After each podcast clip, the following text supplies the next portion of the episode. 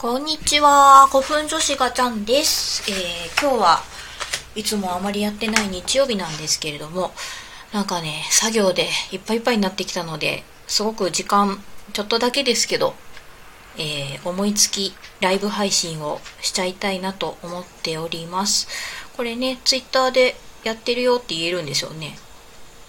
うん。というわけで今、ライブ配信やっててるよーと、ツイッターにアップをしてから話し出すので、なんか静かになったらちょっとごめんなさいね。やっぱこういう時誰か一緒と一緒に話してると楽なんだろうなと思うんですけど、多分短ちょっとしかできないんじゃないかなと思います。よいしょ。はい、というわけでツイート送信しました。皆さんちゃんとこうやってラジオ配信ラジオ配信？違う。スタンド FM の配信してて、ツイッターでもお知らせしていらっしゃる方多いと思うんですけど、すごいね。ちゃんとできるのが羨ましいなと。いつもだいたい収録での配信をしているのですが、今日はちょっと思いつきで、えー配信を、ライブ配信ってやつをしております。えー実はですね、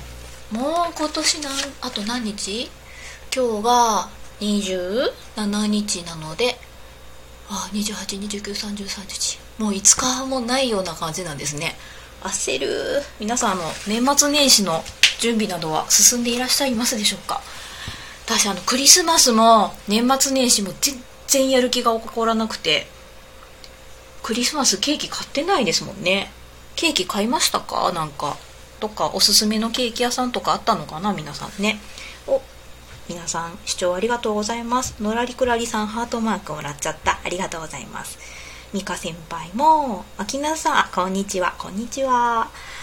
クロリンさんもいらっしゃいませ。そう、皆さんちゃんとクリスマスってらしくやりましたかね。お子さんいるところはねこうやっぱりサンタさんがいらっしゃるのでサンタ業務というのが発生するからやるしかやるしかないって言ったらあれですけどもう楽しい、ね、気持ちが増幅するとは思うんですけどうちはの相方と二人っきりなのでなかなかねあのクリスマス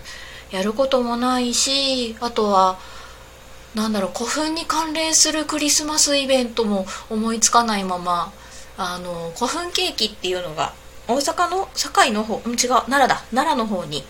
古墳ケーキで有名なお店があるんですけどちゃんとこう発掘するようなね前方後円墳の形になっていてあの発掘ができるようなケーキがあるんですけどこっちはね自分で作るかなんかオーダーで作るしかこっちっていうのが私が住んでるのが、えー九州の福岡になりましてには特にその前方後円墳のケーキを作って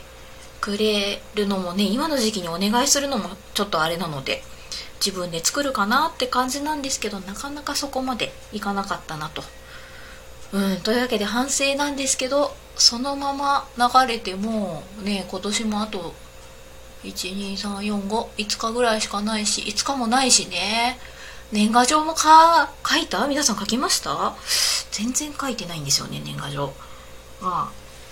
あで本当は今年2020年ってねいろんなことが変わったじゃないですか。もう皆さんが言ってると思うのであのいろいろ言うのはあれですけど。こうやりたいことができなかったり特に私は古代フェスというイベントを毎年1回やってましてあのイベントって蜜を作るじゃない？蜜を作るのが好きだからイベントやってるってところもあるのにそれがねもう絶対ダメな状態になったのでイベントもできないし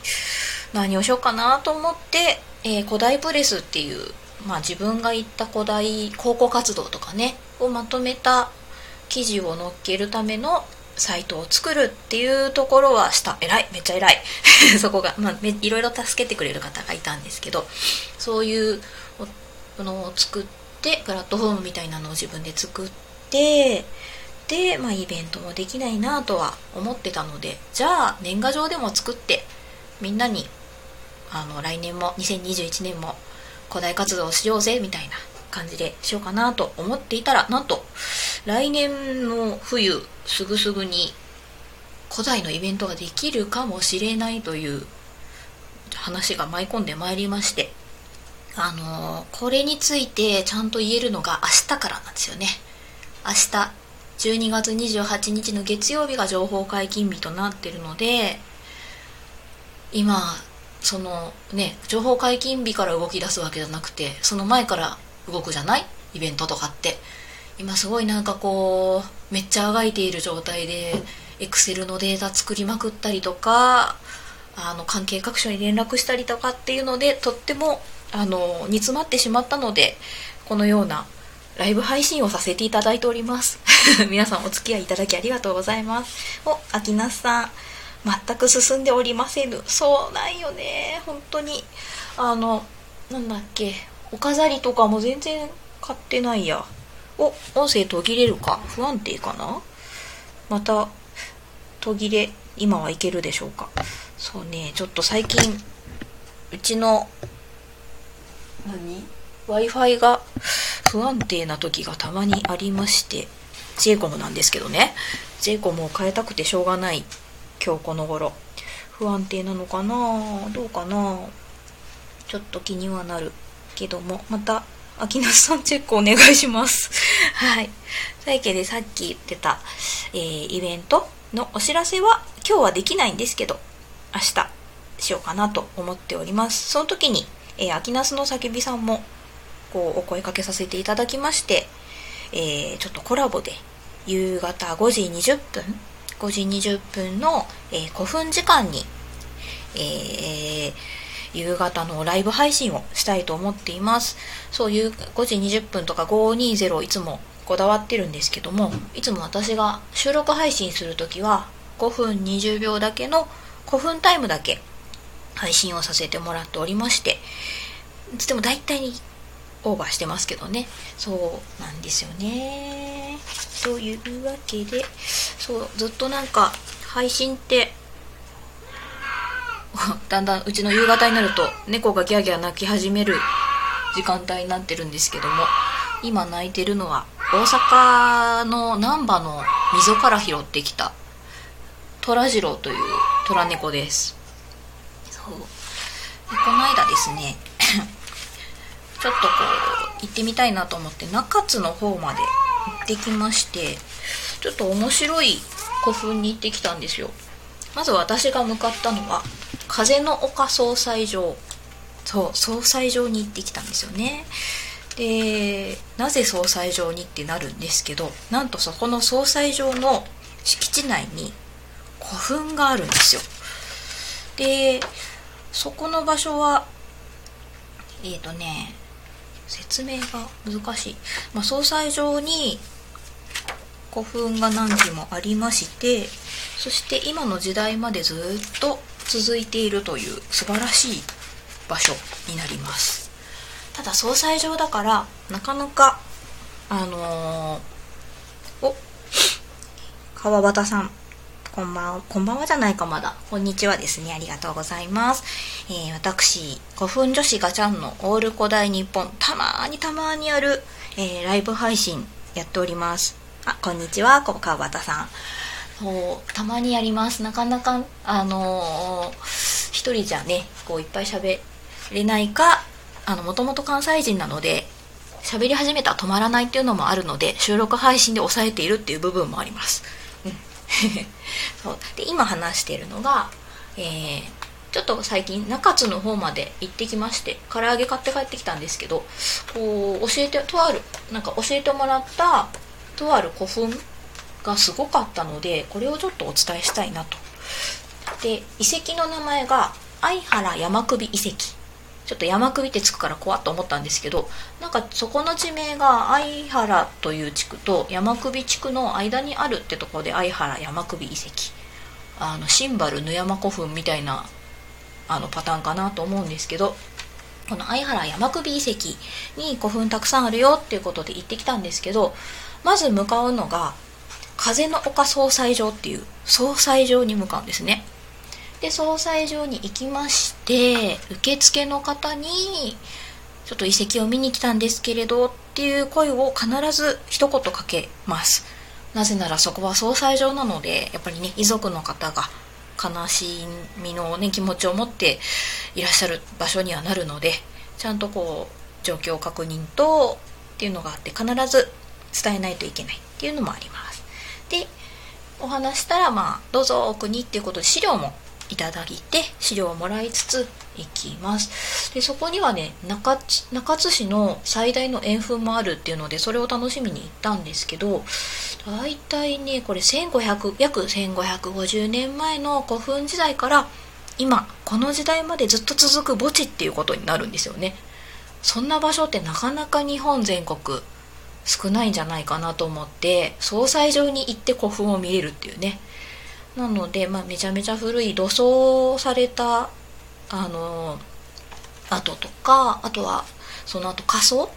に至るところまでずっと移り変わりを知ることができるっていう遺跡になります。お関西弁がある。アーチさんこんにちは。私もねなんかだんだん関西弁も出していきたいなと思ってるんですけどと今ちょっと出しましたけどね。そう今なんだっけ。えー、唐揚げで有名な中津。そう中津っていうと大阪は梅田の横の中津をイメージしてしまうんですけど、えー、大分県の中津の話をしております。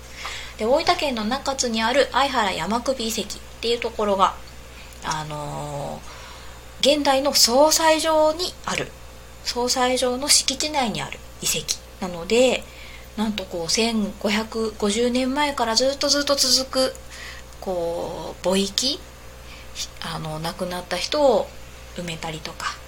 あのうん、沈めるような場所っていうところだよっていうところでちょっと驚いたって話なんですよね。でまあ受付にお声をかけましてどうぞって言われてもう大きな大きな広場に古墳がポコポコポコポコってありまして。でその中でもなんかね古墳ってたまに排水施設があるんですよ。あの石室の中に水が溜まったりとかしてまあ水が溜まることってやっぱり壊れやすくなるからそれを避けたかったんじゃないかなと思うんですけどこう立派なあの排水施設があるところってまあまあありましてそこは本当に排水施設の部分があの分かりやすくこう綺麗に復元されているようなところ。ちょっと綺麗すぎて滑り台じゃないってぐらいのとこあったんですけどそれはねインスタグラムのインスタライブの方にもアップしてるのでもし、えー、気になる方がいればえっ、ー、とね古代プレスっていう名前の古代は古代漢字の古い代で古代プレスは PRESS プレスのあのインスタの方に、えー、動画を載せておりますので滑り台っぷりをぜひ見ていただきたいなと思ってます。でそう中津市最大の円墳もそこにあってで円墳の横に作り出し部分ちょっとこう何て言うのかな？取っ手みたいな部分？うーんアイスクリームの蓋の取るとこみたいな感じ。もっと広いけど。そんな感じの部分があってであのそこはおそらくまあちょっとステージみたいな形になっているのでそこでこうお祭りとか祭祀とかしたんじゃないの？っていうので円墳があります。そういうのを見てきました。ただやっぱね総裁場なんでねこうそんなに長くいるわけにもいかずで本当だったら総裁所の待合室の中に遺跡で出土したあの出土品をあの飾ってるというか置いてるらしいんですけどやっぱりねこの今のコロナの状況で行けませんでしたね。中には入れなかったのでまた落ち着いた頃コロナが落ち着いた頃に行きたいなとは思ってるところではあります。あとやっぱ朝早く午前中に行かないと総裁場なんでこう遺族が何組もいたりとかする可能性はあるんじゃないかなとは思ってます。なので、まあ、できるだけちょっと午前中早めに行きましていらっしゃらないタイミング。私が行った時も誰となたも受付の方しかいない状態だったのであののびのび拝見させあの遺跡ねを見ることができたけども、うん、次もし展示スペースの待合室を行く時はちゃんと予約を予約じゃないやあの午前中早い時間帯に行きたいなと思います。朝8時半から入らせてくれるので8時半に行けばそんなにいないんじゃないのかなとは思います。ってのがね中津の方の古墳ってあとは横穴棒が多いよって言われたんで横穴はちょっと一人ではいけないからね。お秋那さんよろしくお願いいたします。これかな音声のことかな。ちょっとね音声が途切れがちだよって教えてくださってたのでもし気になる方教えていただけたらと思います、まあ、教えてもらってもどうすればええねんって話なんですけどそう。ただずっと聞こえへんかって喋ってたらめっちゃ寂しいんでね。そうなんですよね。というわけで今本当九州のあちこちの古墳に行きつつその地域を知っていくみたいな。もともと私大阪からいつ来たんだっけ？2008年ぐらいに移住してまいりまして。で最初の方福岡ってあの県民賞とかでもいつも言ってるじゃないですか。福岡の良いところ。まあ全部の県でも言うけど本当に福岡県の人って福岡のこと大好きで 猫めっちゃ泣いてる。そう福岡県大好きででそれすごくいいことなんだけどなんかこう二言目三言目に福岡ええやろみたいなそういう話が出てきて。そうええねん。めっちゃええねん。ご飯美味しいし家賃もめっちゃ安いしで人も優しいしめっちゃいいんやけどええやろって言われてそうですねって言いたくなかった20代 だったのでなんか自分で傷自分でいいなって思ったのを言いたいけどいいやろって言われて言うのがちょっと嫌だったっていうのがちょっとこうね尖ってたのがあったのでなかなかこう福岡に移住してきて福岡めっちゃ好きになるっていうのがちょっと時間かかったのがあったんですよねなかなかね。うん。ね。まあ移住者あるあるかもしれないんですけど。でその中で出会ったとある男性男の子ちょっと下の男の子が実は子供の頃から古墳の写真を撮ってるんだよっていう子がいましてその写真を見せてもらったらあの古墳の写真って今あのこの「オール古代日本」の配信してるバックの画像ってみんな見えてんだよね多分ね。これあの今宿大塚古墳っていう福岡市西区の大きな大きな古墳で今宿道路っていう大きな道路から見える。あの、ドライブスルー古墳って私は呼んでるんですけどそういった古墳がありまして、まあ、こんな感じの古墳のこう外から見た前景みたいな前方後円墳ドーンみたいな写真かなと思ったら違ったんですよね。石室の中。そう古墳の中の石室石が組んであるお部屋の中を撮っててそれって中の人がいるやつやんみたいな。でこうまだ最初の頃全然知らなかったんで中の人って。よく聞かれるのがあの古墳の中の人中の、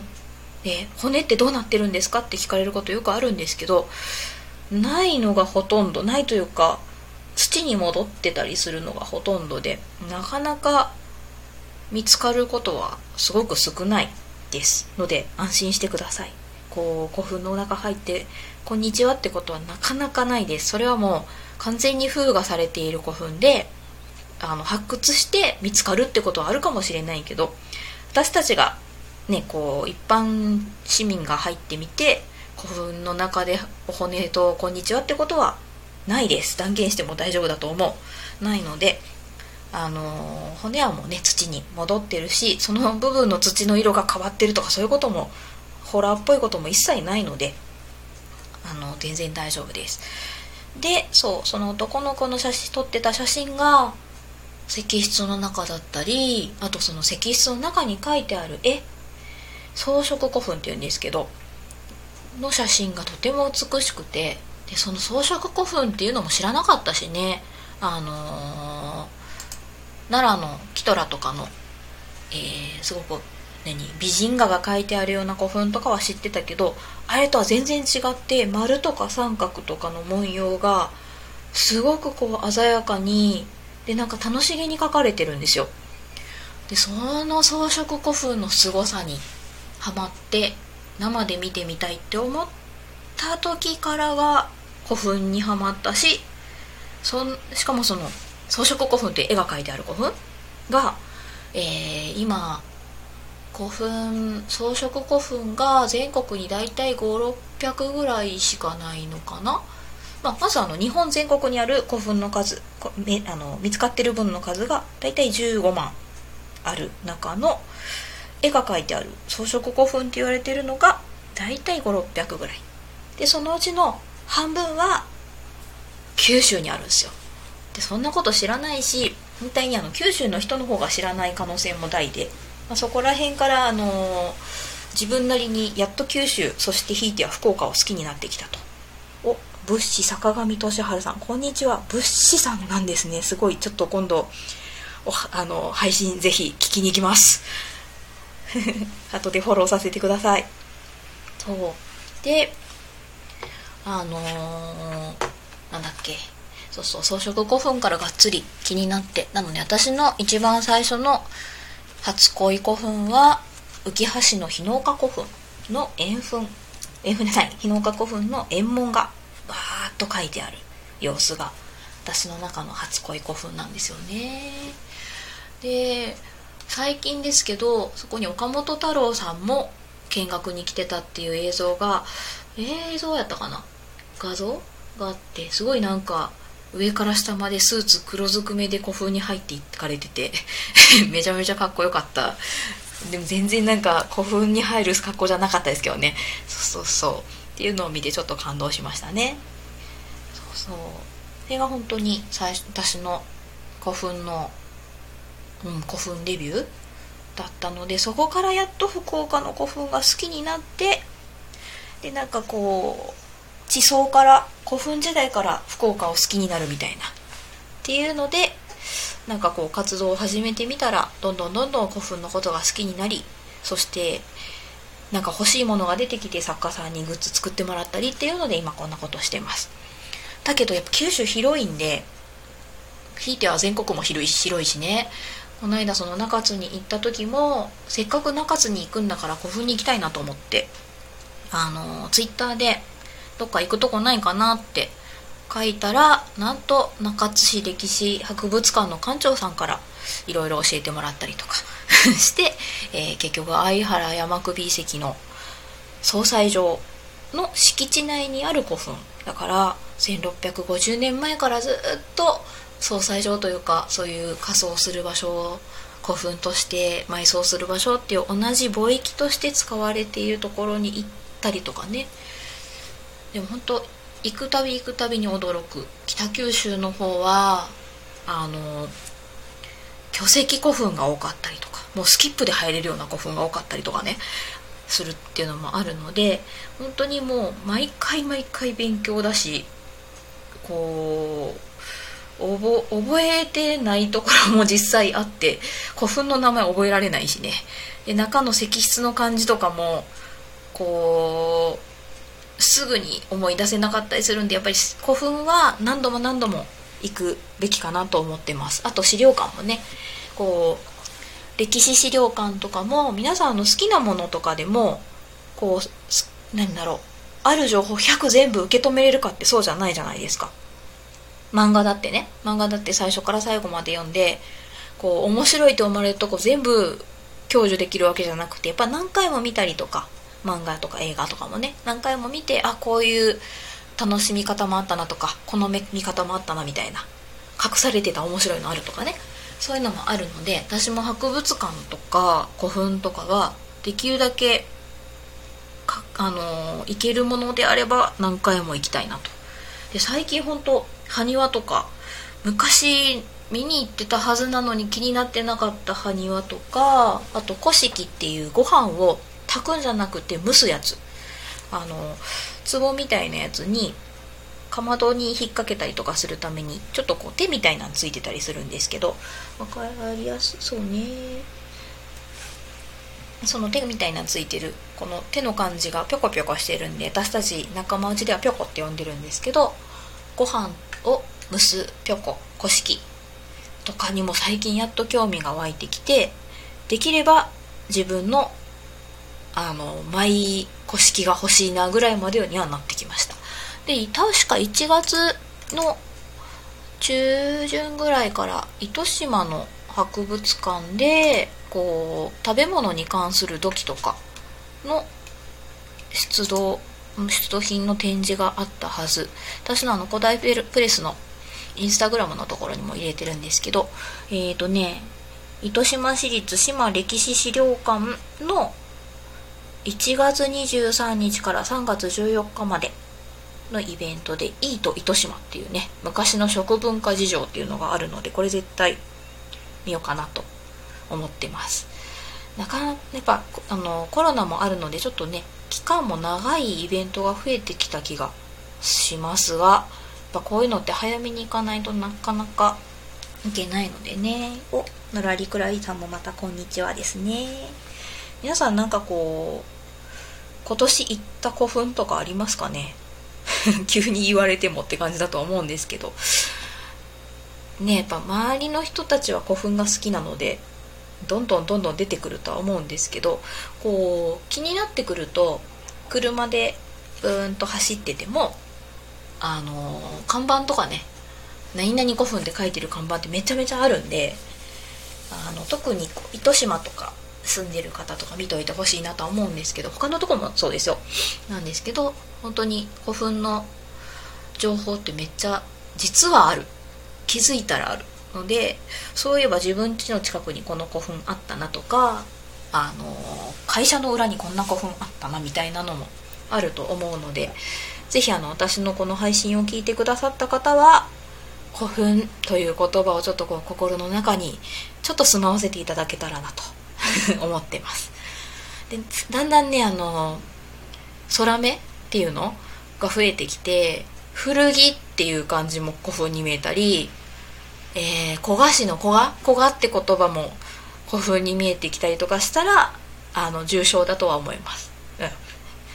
そうどうしてもねちょっとあ古墳ってなってよく見て違うってことはたまにいやよくあるな。よくあります。絶対これね古墳好きの人にとっては古墳あるあるだと思うんですがいかんせんあのねなかなか古墳女子の配信者ってな今そんなに多くない多くないというか古墳女子で検索するんですけどなかなかねいらっしゃらないので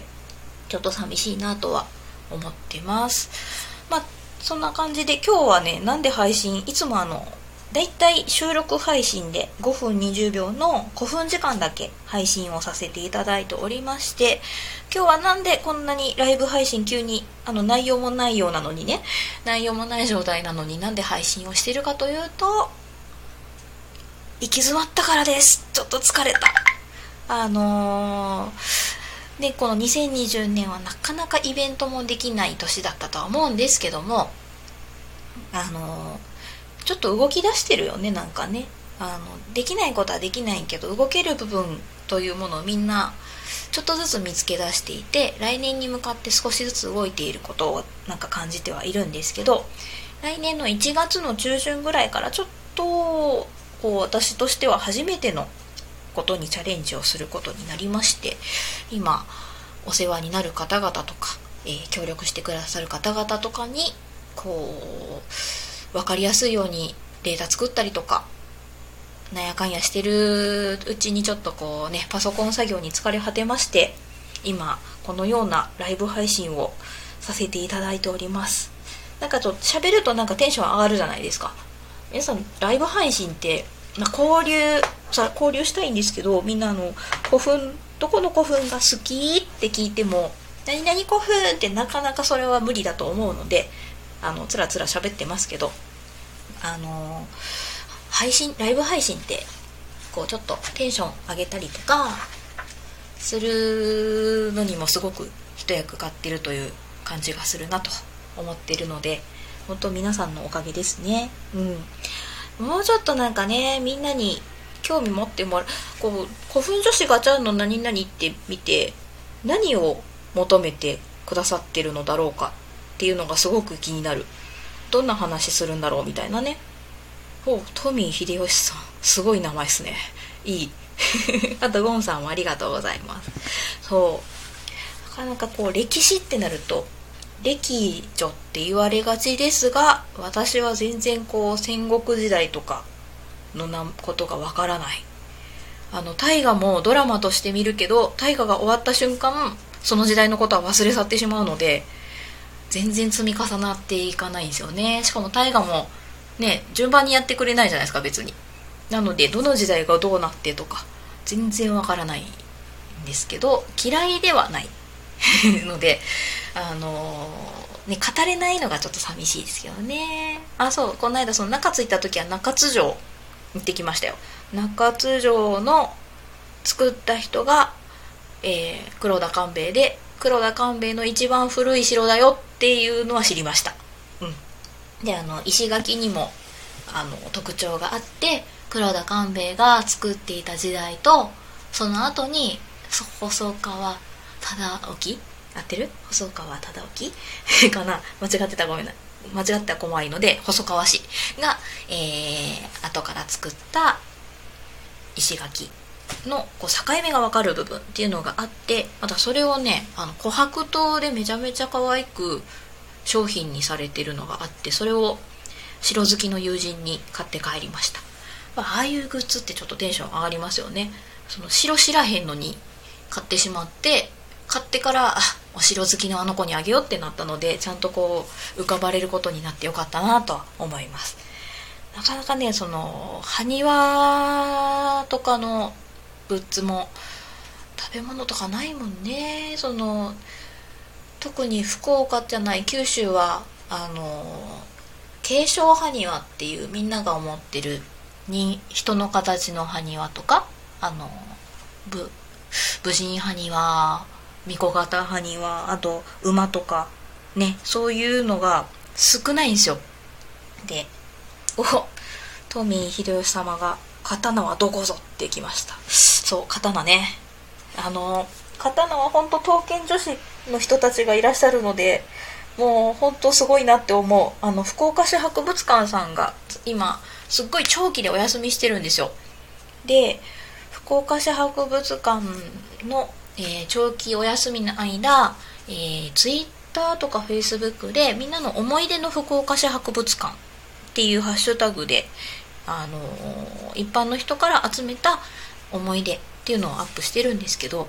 ぱ刀剣女子の方があのさ侍店だったっけ？刀剣たくさん並んだ侍店っていうのがあって侍店の思い出だったりあと日本語合ってる？日本語っていうのが常に置いてあるんだよね。っていうのがあって福岡市博物館がちょっと聖域化してるんですよねきっと。なので刀剣女子の方のなあの方の、えー、福岡市博物館の思い出みたいなのがいっぱいアップされててでまあ興味あるので見てるんですけどリツイート数が多い。すごい100超えてるんよね。で私も福岡市博物館それは思い出いっぱいあるしと思いましてあのー、そこで行われた野鳥っていう野鳥わかるかな？あの、主に考古学者さんとかあとは建築系の人とか使うんじゃないかな。国用が出してるもう60年ぐらいずっと昔から同じ形で出しているちょっと縦長のノートがありましてその野帳ってあの表紙が硬いので立ったままこうメモができるっていうので測量する人とかねそういった方も使うようなスケッチブックって書いたやつ。まあ測量ノートなのかな？その野帳っていうのが、まあ、考古学の方も使うっていうことで考古ファンもすごく好きなんですよ。でいろんなところから、えー、オリジナルの野帳っていうのが出ておりまして福岡市博物館のあ日本語やりだった。秋那さんありがとう。アップね。ほら全然分かれへん。さっき日本語刀言うてしまいましたけどやりですね。やりでしたね。そうそうそう。もうあんあん分かれへんこと言わんとこ。でその野鳥ね。野鳥のあのオリジナルが出てて。で福岡市博物館がみんな知ってる。金印ですよ。観音七和の国王の。金印がであの置いてあるところなので。金印モチーフの野鳥が出たっていうことをえー、まあ、出た時だかな。出たあの発売開始ですよっていうあのイベントとしてヤチョラー講座っていうのがありました。ヤチョラーっていうのが野鳥を描く人のことをヤチョラーって言っててその野鳥を普通なんかメモじゃなくて手帳にする人とかもいていろんな人いるんですよね。あのめちゃめちゃおしゃれにね書いてる方もいらっしゃるのででヤチョラー講座っていうのがありましてであの河内先生っていうもう学生時代からずっと野鳥を描き続けててでまあ考古学の先生の方なんですけどもう147冊目だったかなお会いした時。全然違ったらごめん。うん。もうそれぐらいのやつがずらーってあって。でまあ野鳥を描く時の基本だから博物館に置いてある埋蔵文化財とか考古遺物とかそういうのを見た時にどう描いたらどこを描くべきかどこに注目するべきかみたいなのがあって。で円筒埴輪ってみんなね分かる人と分からない人円筒ってただの筒ね。筒の形の埴輪っていうのがありまして、まあ、埴輪の基本ではあるんですよそっちの方が。でその筒ただの筒型だったとしても何を見るべきかみたいな。その筒型のめちゃめちゃシンプルなこの埴輪のどこを見てメモをするか。作った人がねこうハケで形を整えるんですけど縦にこうハケをかけて整えていくタイプなのか横ハケ目。その後横に綺麗にこう整地鳴らしていくかとかそういうのでまあ時代とか地域性が分かったりとかあと焼き方？野焼きっていうこうのっぱらで葉っぱと木とか葉っぱとかをねこう組んでその中で焼いたいみたいな。で野焼きすると黒斑っていう黒い斑点がこうあってついてるからこれは野焼きだなってわかるみたいなのを教えてもらってでそれをもとにあのー、教えてもらったことを考えつつ福岡市博物館の、えー、常設展の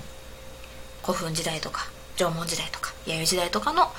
土器とかそういうのを書いたよっていう思い出を福岡市博物館があの募集していた私の福岡市博物館の思い出みたいなやつ。あのちゃんとしたやつ言ってなくてごめんなさい。そう。にあの投稿したんですよね。でそしたらさ45日前かな。あの福岡市博物館のツイッター。もし今博物館あツイッターを触っている人きっとあの私スタンド FM するタイプの人ってあのツイッターもめちゃめちゃやってる人多いと思うんですよね。こういうのがこういうなんか情報の収集方法好きな人多い気がするんですけどで福あのツイッターしてる人もしよかったら福岡市博物館って見てもらったらいいと思うんですけどみんなのみんなで振り返る福岡市博物館の思い出っていうハッシュタグがありましてそこに毎日一つずつぐらいアップされてるのかなで、私のやつもですね、何日だったかな ?12 月21日だ。12月21日にアップされてまして、金印ヤチョラー講座、えー、講座室で、河内和弘さんに、野鳥スケッチのコツや異物の見方を聞いてから向かった博物館の展示室にはいつもと違う風景が広がっていました。で、続く。で、2個目。で、展示されている異物と自分との距離がぐっと近づいたような感覚。その後、福岡市博物館を訪れる機会が増え野鳥片手にその時々で気になるものをスケッチしていますって言ってスケッチした画像をアップしてるんですよめちゃめちゃ内容考えたからねあの興味ない人も興味持ってくれそうなことと思って一生懸命考えて投稿してほいで見てみたら、まあ、リツイートが21リツイートのいいねが66なんですようん、もうちょっと行くやろと。で、この数日前の、あ、さっきの、これ日本語かな？日本語をアップしてる人は、日本語の写真がドーンってあって、まあ、あの、よく見てますみたいな。仕事の疲れを癒してますみたいな感じのやつで、いいねが248もあるんだよね。そう。リツイート60もある。で、他の刀剣関係の人とかもめっちゃツイート多いんですよえっ、とねまあいいや見比べても悲しいそして私の、えー、偉大なる仲間仲間のひたすら古墳をめでる会社さんも12月24日にアップされております。あの月崎古墳の古墳内のレプリカっていうのがあってもう私たち大好きなんですけど5分内のレプリカがあってそのレプリカすごいんですよ。えっとね3つ棺があって、え石で作った棺と木で作った棺と埴輪で作った棺っていうのがあってレプリカでそれが見ることができるんですよね。でこの棺の上にこう石がちょっとこう飛び出したようなに作ってあってそこの石に刀をかけるんだっていうのが分かるような、まあ、分かりづらいんでぜひツイッター見てほしい。でひたすらさんのこの素晴らしいのでもリツイートが15でしょ？でいいねが88ちょっと少ないんじゃないかと。古墳やっぱ古墳は別にブームにはならなくていいんですけど古墳時代とかってなかなかこう埋蔵文化財っていうのってなかなかあのー、やっぱり見てくれないのかな。だってこの福岡市博物館さんのフォロワーさんはめちゃめちゃ多いと思うのでね。その中でもいいねってするのは刀剣の人たちはねすごいんだなって思った。だからそれだけの人たちが多いんだな。かといって古墳がゲームになってほしいかっていう。だって刀剣ってあれでしょ？ゲームになってるから一個一個の刀剣とか槍とかにあのかっこいい人がいるんですよね。ごめんゲーム全然しないからわからないんですけど。そう。だからそのそういうのがないとなかなかこう知らない人につながんないのかなとは思ったんですけどまあ別に古墳時代にはいっか。あの言ったら1600年前からずっと古墳ってブームなんじゃねって思ってるので古墳の時代がね400年以上続くっていうのはブームだったからだよって思ってるのでまあいいかなと 思ってますが。うん秋音さんありがとう。ガチャンさんの野鳥は素晴らしかったです。ありがとう。あれは河内先生の教えのおかげですね。なかなかでも本当プロの方のやつって書きたくないのも書かないとじゃないですか。あの石組み？古墳の石組みなんかも書いてたら意味わかんなくなりますよね。あのお城の石垣でさえも大変だと思うんですけど本当になんかこうね。だから本当プロの人ってすごいなと思うんですよ。私は好きなものだけ。この埴輪今日はすごく気になるみたいな。気になるものをピンポイントで書いたりとかあとはイベントでグッズにしてもらったりとかそういうのしてるけどプロの人ってその学芸員さんとかねあの高校のプロの方たちって自分の例えば大学で勉強してなかった時代のものとかも当たり前にしないといけなくてそんなすごい積み重ねの中でねこう大変な思いもしてるしでこう一個一個積み重ねた結果私たちがこうやって博物館で見れる美しい姿のものがあるんだなと思うと本当にねあのー、頑張ってる頑張ってほしいじゃないもう頑張ってる。うん。なんかそのもっとこう皆さん博物館とか資料館とかに行ってほしいなと。無料なところも多いしね。で最近は少しずつですけど写真撮っていいとこも増えてきたのでこう分からなくてもなんかこれ好きとか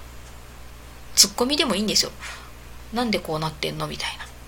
な。のでもアップするとこう知ってる人教えてくれたりとか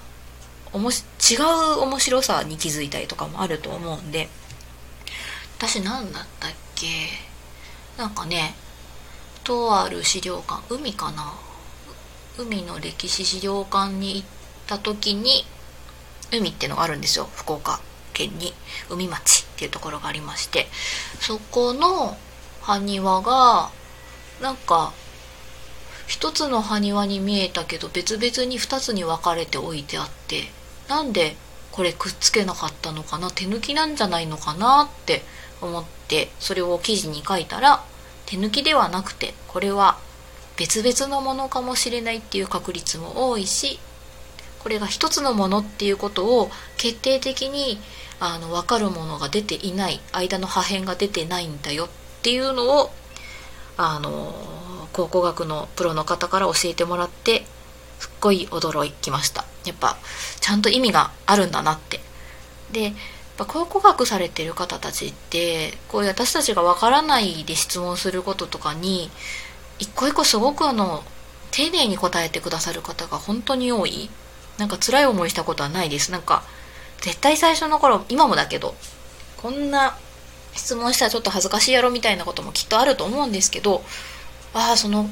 着眼って面白いねみたいな感じですごい面白がってくれる方が本当に多いのがすごく嬉しくて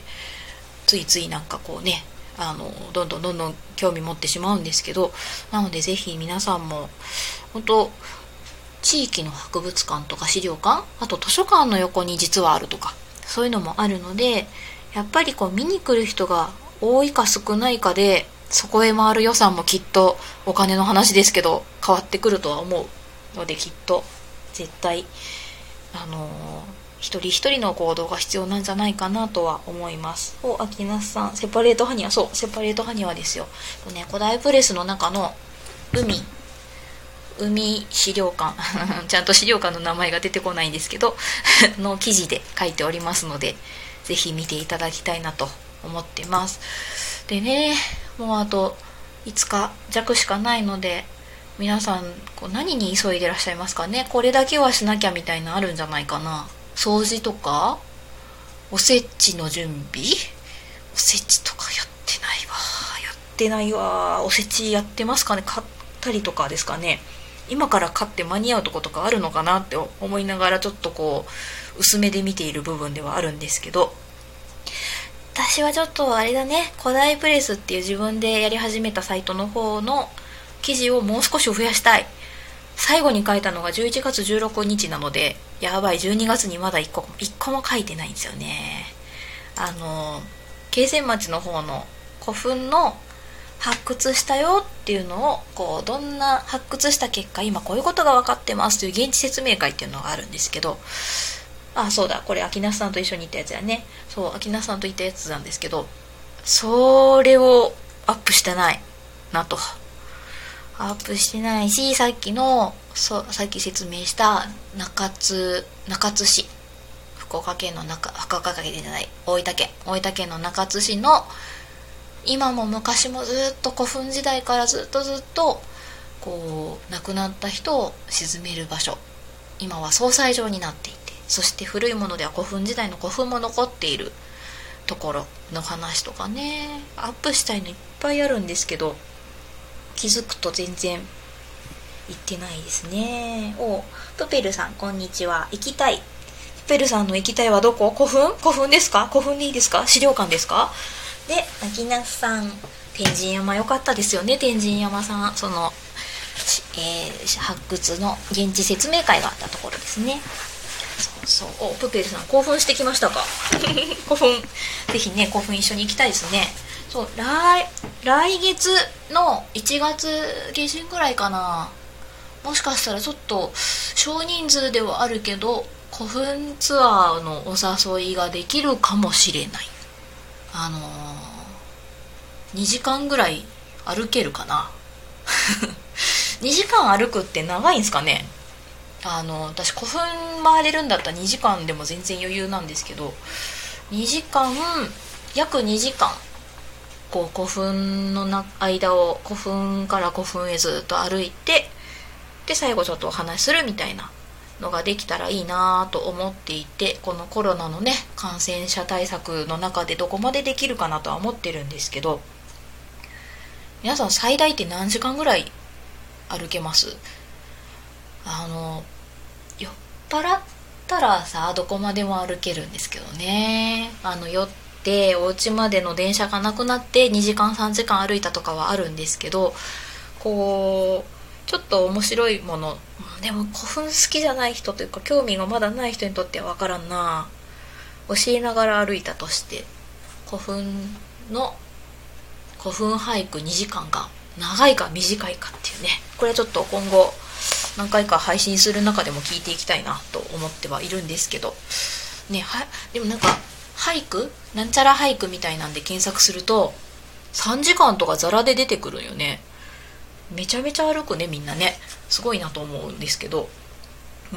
うん。うんね。余裕じゃないかなと思ってるけどまあ1月にやる時点でちょっとやばいんかな。ってな気はちょっとしますね。そうそう。あそっかよしよしあそう。でなんでこの配信し始めたかの話をしてたらどんどんどんどん話がずれたけども。えー、ちょっと来年1月の中旬ぐらいからとある初めての私のこう挑戦がありましてその準備をしてるんですよね。でその準備っていうのもまあちょっとこうエクセルでカタカタなんかやってみたり資料を作ったりとかそういうちょっとこう今事務作業の方に入っててずっとパソコン見ててうわーってなったのでスタンド FM っつってこのように今配信をしております。うん。なかなかこうね喋るっていいですね。えって聞いてくれる人がめっちゃおる。めっちゃ聞いてくれてる。ありがたい。っていうのがあるのでありがたい。そう。あきなさん。そうね。夏場よりはいいと思います。笑い。その古墳俳句でしょ？古墳俳句はね絶対夏より冬の方がいいんですよ。夏は虫がいるし蚊がいるし蛇もいるし葉っぱも生い茂ってるしね。ね。できればもう石室に1個は入りたいなと思ってるので石室に入ってと思うとやっぱ冬だな。で冬って私あの大阪の南の方の出身なんですけど体感登山っていうのがあったんですよ、えー、地域が特定されまあいいけどされてもあの金剛山っていう山がありまして金剛山に毎年小学校のなえー、低学年ではないか高学年ぐらいから登ってたんですよね。毎年冬にもう極寒の冬に登ってて名前も体感登山っていう名前の登山。で普通にまあ登っていって途中先生が号令かけるんですよ。ここだって。アイゼンをつけなさいみたいな。でそこでアイゼンが一斉につけ始めつけた班から上に登っていくっていうなかなか本気の登山がありまして。で、えー、頂上に登ったらもともと背中にね背中と前にあのタオル。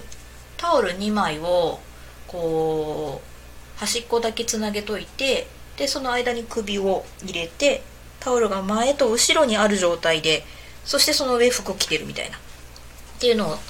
みんなしてる状態なんですけど頂上に行った時にそれをパッて取るんですよ。そしたらこう程よくこう汗を吸収しているタオルが抜けてめちゃめちゃ気持ちがいいっていうね。っていうのを覚えてますね。なんか体感登山の思い出はタオルを抜く思い出。でこの体感登山でどこの地域もやってると思ってたんですけどやってないんだね。まああのー、検索したんですよやっぱり。今の子なんて。検索したらやっぱこの大阪の南の地域の学校がやってたと。でだんだん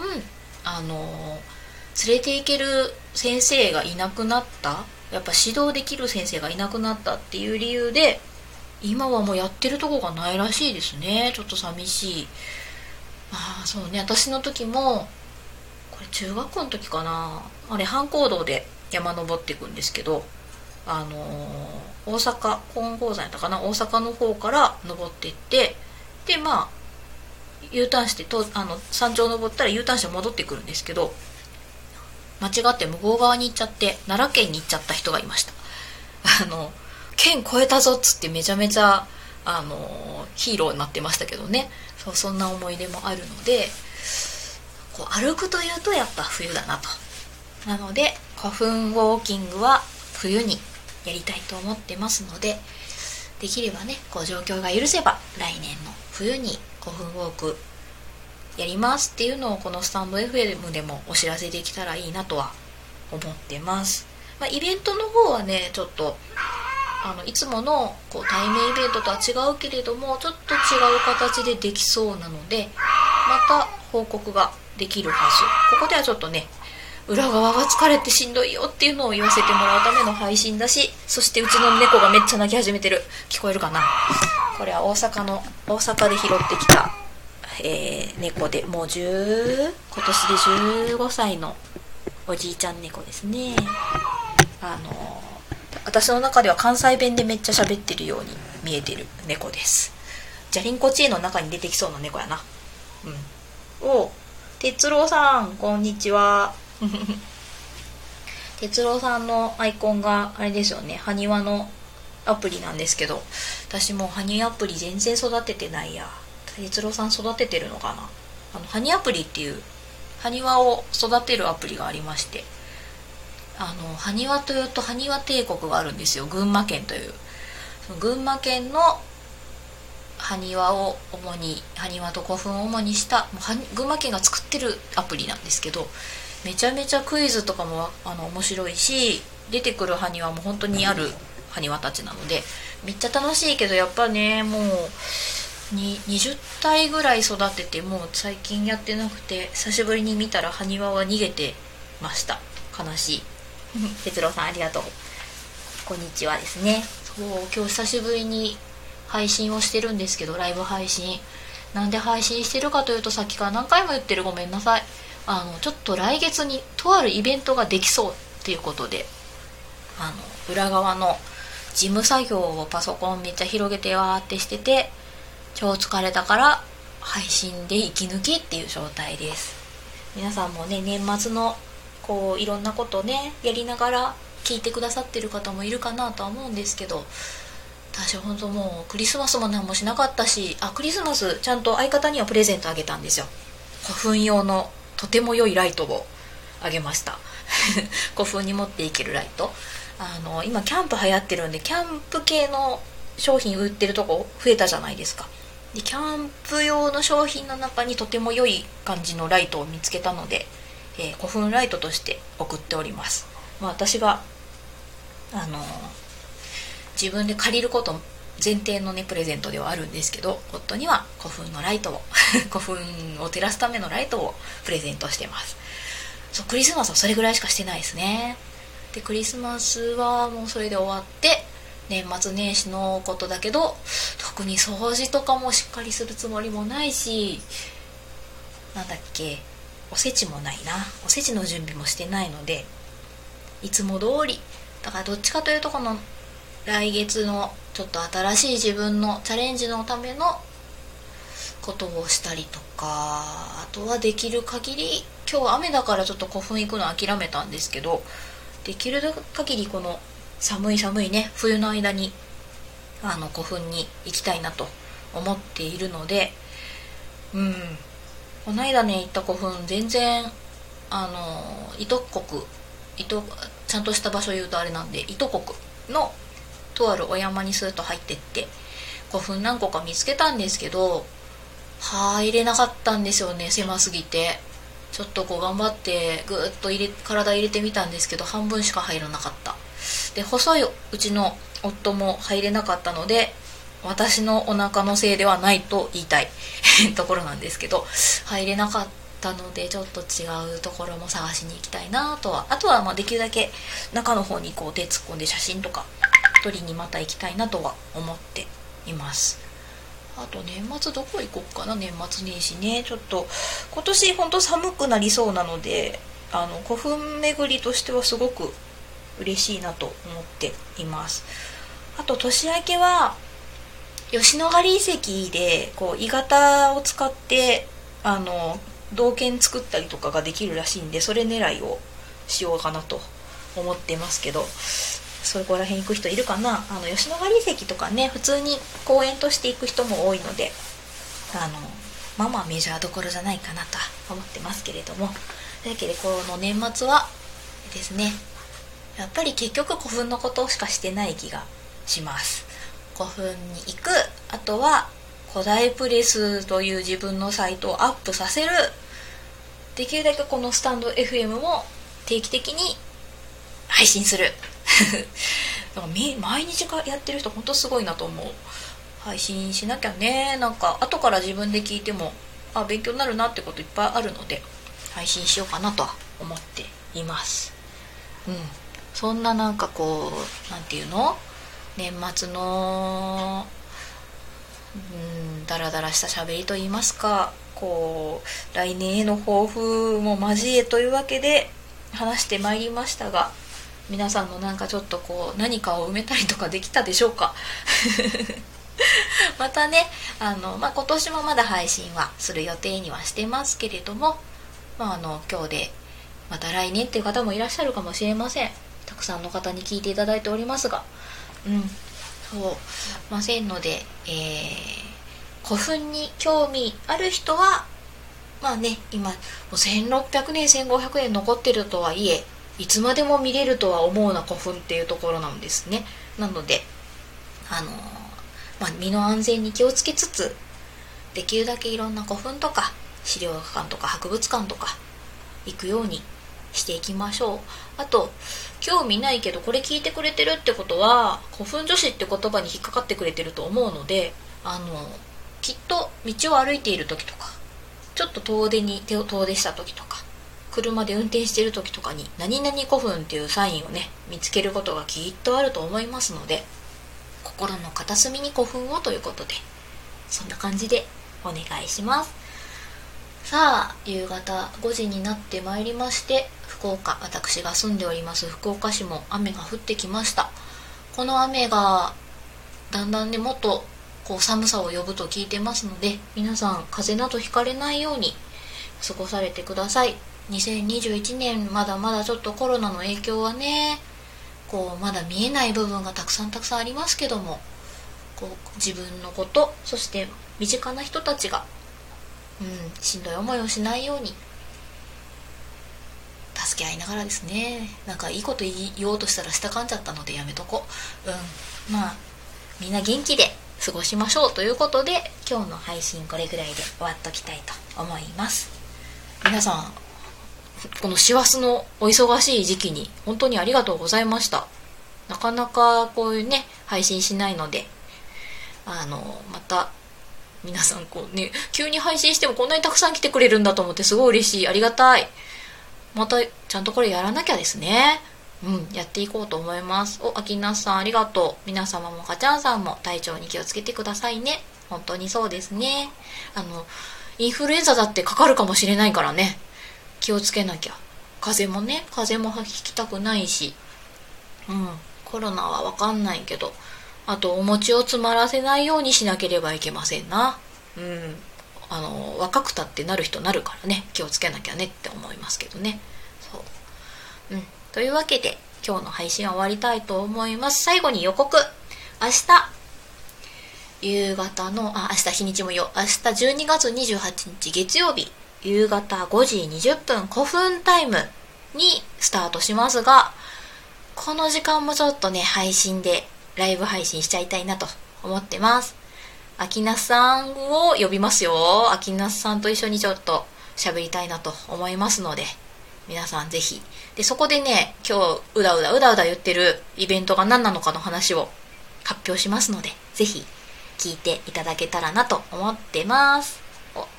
哲郎さんがいい嬉しいこと言ってる。癒しの声とかまあまあまあそんなねあの声からさんように気をつけたいと思います。というわけで皆様良い年越し準備をされてください。それではまたね。